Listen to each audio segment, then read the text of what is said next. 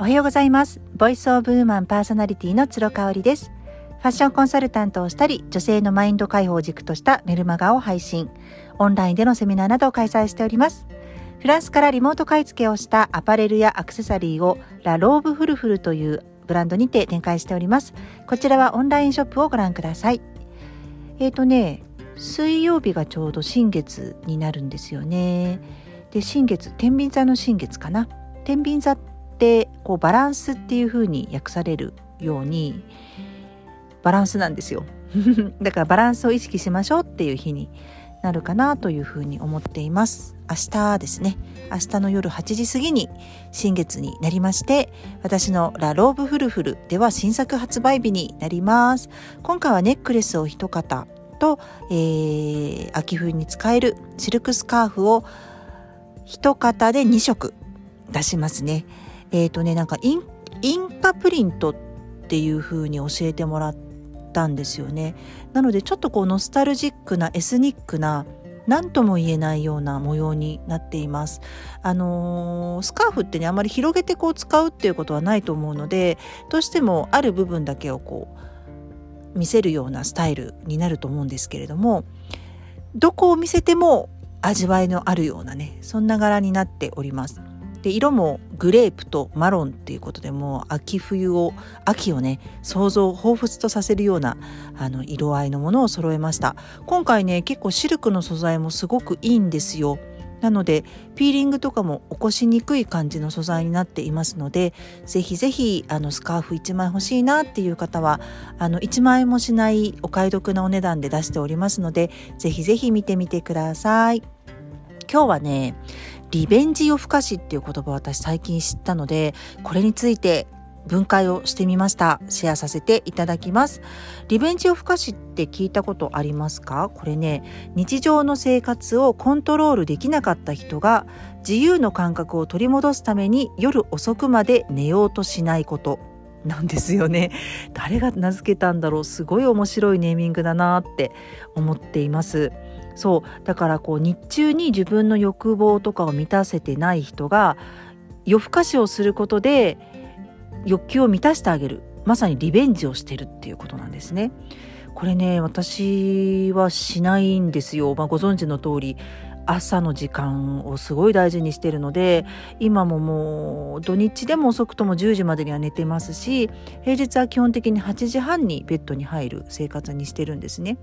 で子供たちよりも早く布団に入るという生活がもうコロナ禍から定着しているので1年半ぐらいずっと続いていてこの生活はおそらくおばあちゃんになって私の人生が終わるまで続くんじゃないかなっていうふうに思っているんですけどあーリベンジを付加ししてる人って結構いるんじゃないかなって思ったので解析分解してみました。で実際に私コロナ禍になる前はよくリベンジを付加しをしていたんですよね。夜遅くまで起きてるというか夜遊びをしてました。お友達とご飯行ったりとかしてたのでそれで帰ってくるともう12時とか1時とか、うん、っていうこともありましたね。でなんかこう夜更かししてるとねうん眠たくなっちゃう時ってあるじゃないですか。でも寝るわけにはいかないし人と会ってるからね。なんかそのねあの葛藤がねすごいいつも意味ないなって思ってたんですよね。眠たい時にすぐベッドに入れるってものすごく幸せじゃないですか。なんかそれをねリベンジ夜更かしをすることによって私は逃しているんだなっていう感覚がずっとあったんですよね。でコロナ禍でもう一切お店も夜遅くまでできなくなってあのー、人と会うことも夜ねあんまりなくなったっていうところで私はもうさっさと寝るようにして朝一人の時間っていうのを取るようにしてるんですよね。で元々のそのさっきご説明したリベンジ夜更かしをしてしまう人たちって日中の生活の中でコントロールできなかった不満っていうのがあるから夜更かしによって解消してるっていうふうに申し上げたんですけど私の場合はそれがね朝の時間に解消できてるっていう感じなんですよね。なんでね夜更かしをしないかっていうとうんやっぱりもう一番の理由としては疲れてるから疲れてるから何をする気にもならないっていうところがあるんですよ。あとはこう夜になるとどうしても思考がねネガティブに持っていかれちゃうっていうところも理由に挙げられます。まああんまり経験ないんですけどそのアンチコメントとかがつく時ってだいたい夜中なんですよね。あとはこうあの誰かの SNS を見たりとかねあの YouTube とか見てる時にコメントがひどいなひどいコメントつくなって荒れてるなと思う時ってこう晴れてる日の日中とかではなくってなんか夜についてるケースが多いんじゃないかなっていうふうに思うんですよね。だ例えばアンチコメントがねついたとしてもそれを朝起きてから読むのか夜すごく疲れている脳の状態で読むのかっていうのでは自分の捉え方も全然違うんじゃないかなって考えたんですよね。でまあアンチコメントつく時って大体夜中なので私の場合も着いた時は寝ている。で朝起きた時にそれを見るんですけどうん別になんかダメージはそんなに多くなかったかなっていう気がしてます。実際にスルーしてるとご自身でね勝手に削除したりとかするんだよね。自分の書いたコメントを。なので両親の呵責があるのかなんだか知らないですけどね。捉える方書かれた方の私の捉え方が全然違ったなっていう気がしてます。でねこう昼間に主体的に動けない人ってでも絶対的にいるんですよ。仕事でストレスを抱えていて日中の仕事ですごくこう鬱憤が溜まってる人とかあとはま子育てをしてる人ですよね赤ちゃんがいらっしゃる方小さいお子さんがいらっしゃる方って日中自分が自由にできる時間ってほとんどないと思うんですね。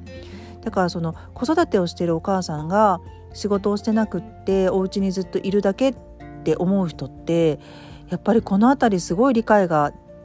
足りないなと思うんですよ。小さいお子さんがいて自分の時間が一切取れなくって24時間なんだったらね授乳とかしてるお母さんってないんですよ全然自分が自由に取れる時間が。あのくしくも取れるっていうのはあると思うんですよね。あ今日はすっと寝てくれたみたいな。結構その出たとこ勝負的なところがあるのってすごくストレスフルじゃないですか。毎日8時から9時までの1時間自由な時間が取れるのと今日は取れなかったけど明日は取れるかもしれないって言ってねあのいうふうにしてあの過ごす人ってやっぱりストレスの度合いが全然違うと思うんですよね。あとはねまあ往々にして常に常に人に気を使って過ごしてる人っていうのはこのリベンジを不可視にうん偏るのかな、うん、そういう生活に陥りやすいんじゃないかなっていうふうに思います。うん、人に気を使うっていうことは、うん、そこにすごくこう幸せを感じていればいいんですけれどもやっぱ他人軸になっちゃってるっていうことなんですよね。主体的に動けてないっていうさっきさっきの理由と同じなんですけどうん自分の思い通りになってない人に気を使うことで自分の思いを封印してしまっているからやっぱりそこにストレスとかうんが溜まっちゃってる悲しさとか怒りとかが溜まっちゃってるっていう場合が多いのかなと思いますね。うんでえ、ー、とねこれはもう全然今までの2つのパターンと違うと思うんですけど一人時間がねあの夜にしか取れない人というかコロナで昼夜逆転してしまった人っていうのもいますよね。これはおそらくねサラリーマンではなくってフリーランスの人に多いんじゃないかなというふうに思うんですけれどもフリーランスの人ってあとリモートワークがもう中止になってしまったサラリーマンの方ってねおそらくあの朝何時に起きなくちゃいけないっていうのがなくなったと思うんですよ。今までだったら9時修行だったので7時半とか7時に起きなくちゃいけなかったのが今だったら別に8時50分に起きて10分間でバーッと着替えたりとかしてリモートワークに取り掛かるってことが可能になってますよね。だからこう夜寝る時間がどうしてもゲームとかしてたりとかテレビとか見ちゃってあの1時間2時間遅れてしまってるっていう方もいらっしゃると思うんですよね。なのでねこの辺りはうーんコロナによって私のように朝活に目覚めた人もいれば、うん、だから夜遊びをやめた夜のあの夜更かしをやめたっていう人もいれば夜更かしが定着しちゃったっていう人もいるんじゃないかなというふうに思って面白いなというふうに思います。皆さんは夜更かしをすることが何かのリベンジになってはいないでしょうか。リベンジっていう言葉自体にあんまり好きじゃないですね。うんなんか発展的なこう自分が前に進むようなあの感覚がないのでこうちょっと刹那的なイメージがありますよね。なのでそのあたり一度見直されてみてはいかがでしょうか。